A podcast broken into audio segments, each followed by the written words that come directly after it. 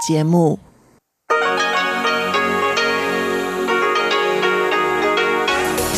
В эфире Международное радио Тайваня. Здравствуйте, дорогие друзья! Вы слушаете Международное радио Тайваня. В тайбэйской студии у микрофона Чечена Кулар.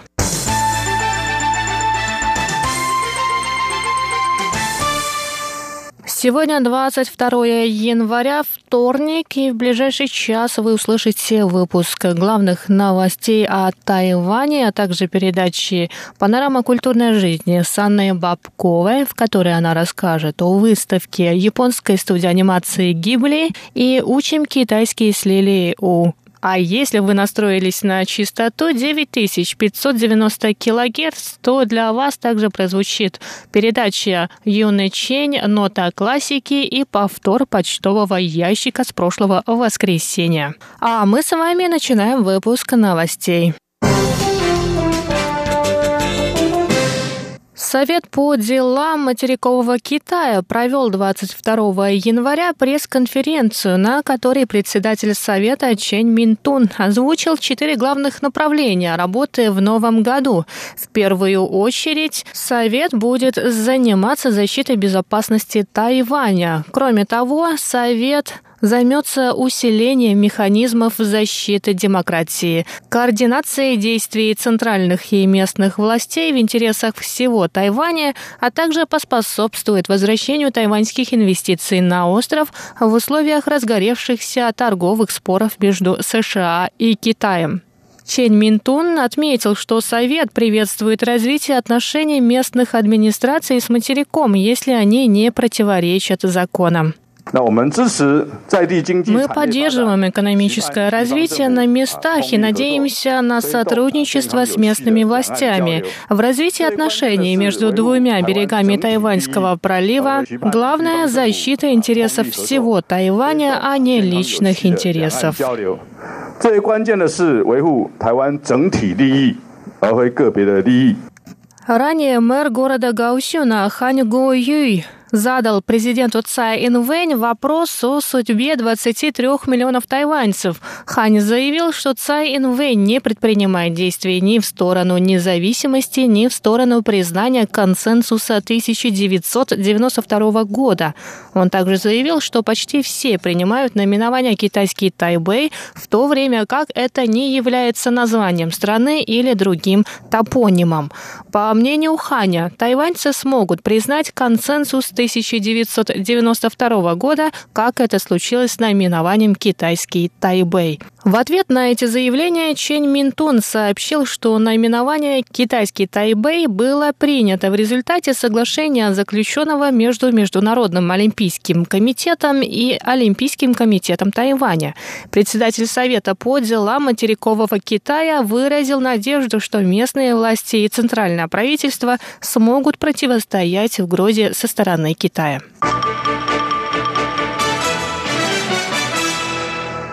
Министерство внутренних дел Тайваня и следственные органы проводят проверку в отношении продажи специальной бумаги и типографской краски для изготовления удостоверения личности граждан Тайваня. Такие товары ранее появились в китайском интернет-магазине Taobao.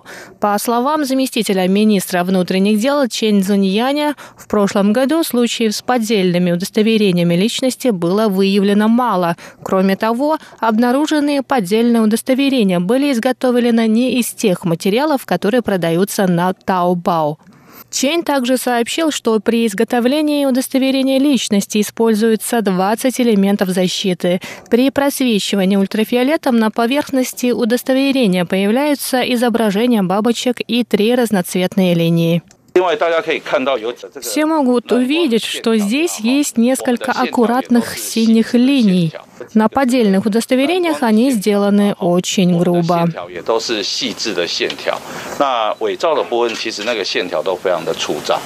В Министерстве внутренних дел также сказали, что граждане могут отличить настоящее удостоверение от поддельных тремя способами.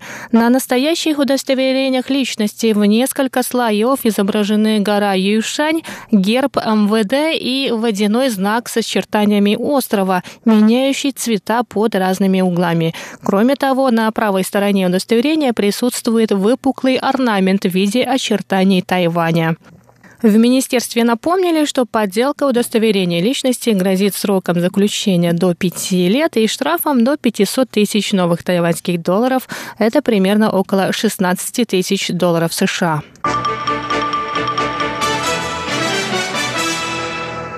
Тайваньское отделение Международной природоохранной организации Greenpeace совместно с коллегами из Германии, Японии и Южной Кореи провело 22 января встречу, на которой были представлены результаты исследования выбросов радиоактивной воды после аварии на атомной электростанции Фукусима-1.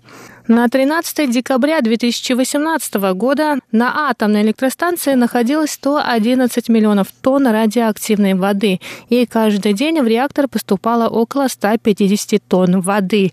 В сентябре прошлого года японская компания Tokyo Electric Power заявила, что 890 тысяч тонн воды подверглись переработке и хранятся в специальных баках.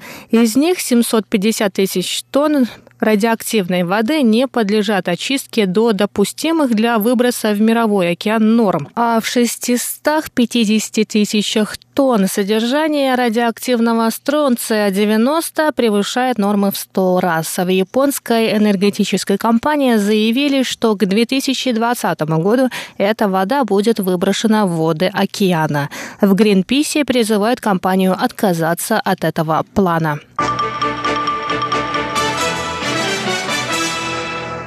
Любительница прогулок по горам Джиджиу погибла в результате падения в ущелье в районе горы Пендюншань, горной системы Юйшань и переохлаждения. Об этом стало известно 21 января.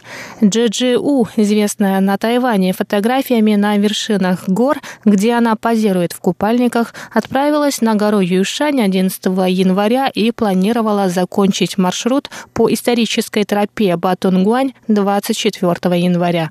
Однако на прошлых выходных в районе горы Пендюшуань У упала в ущелье. После падения она вызвала спасателей, но те из-за плохих погодных условий смогли добраться до нее лишь 43 часа спустя. Также стало известно, что 36-летняя Джиджи У не получила разрешения на поход по горной системе Юйшань. Джиджи стала известна в интернете своими фотографиями, на которых она позирует в купальниках на вершинах гор гор. Она поделилась сотней фотографий на страницах в социальных сетях. Выпуск новостей для вас подготовила Чечена Кола.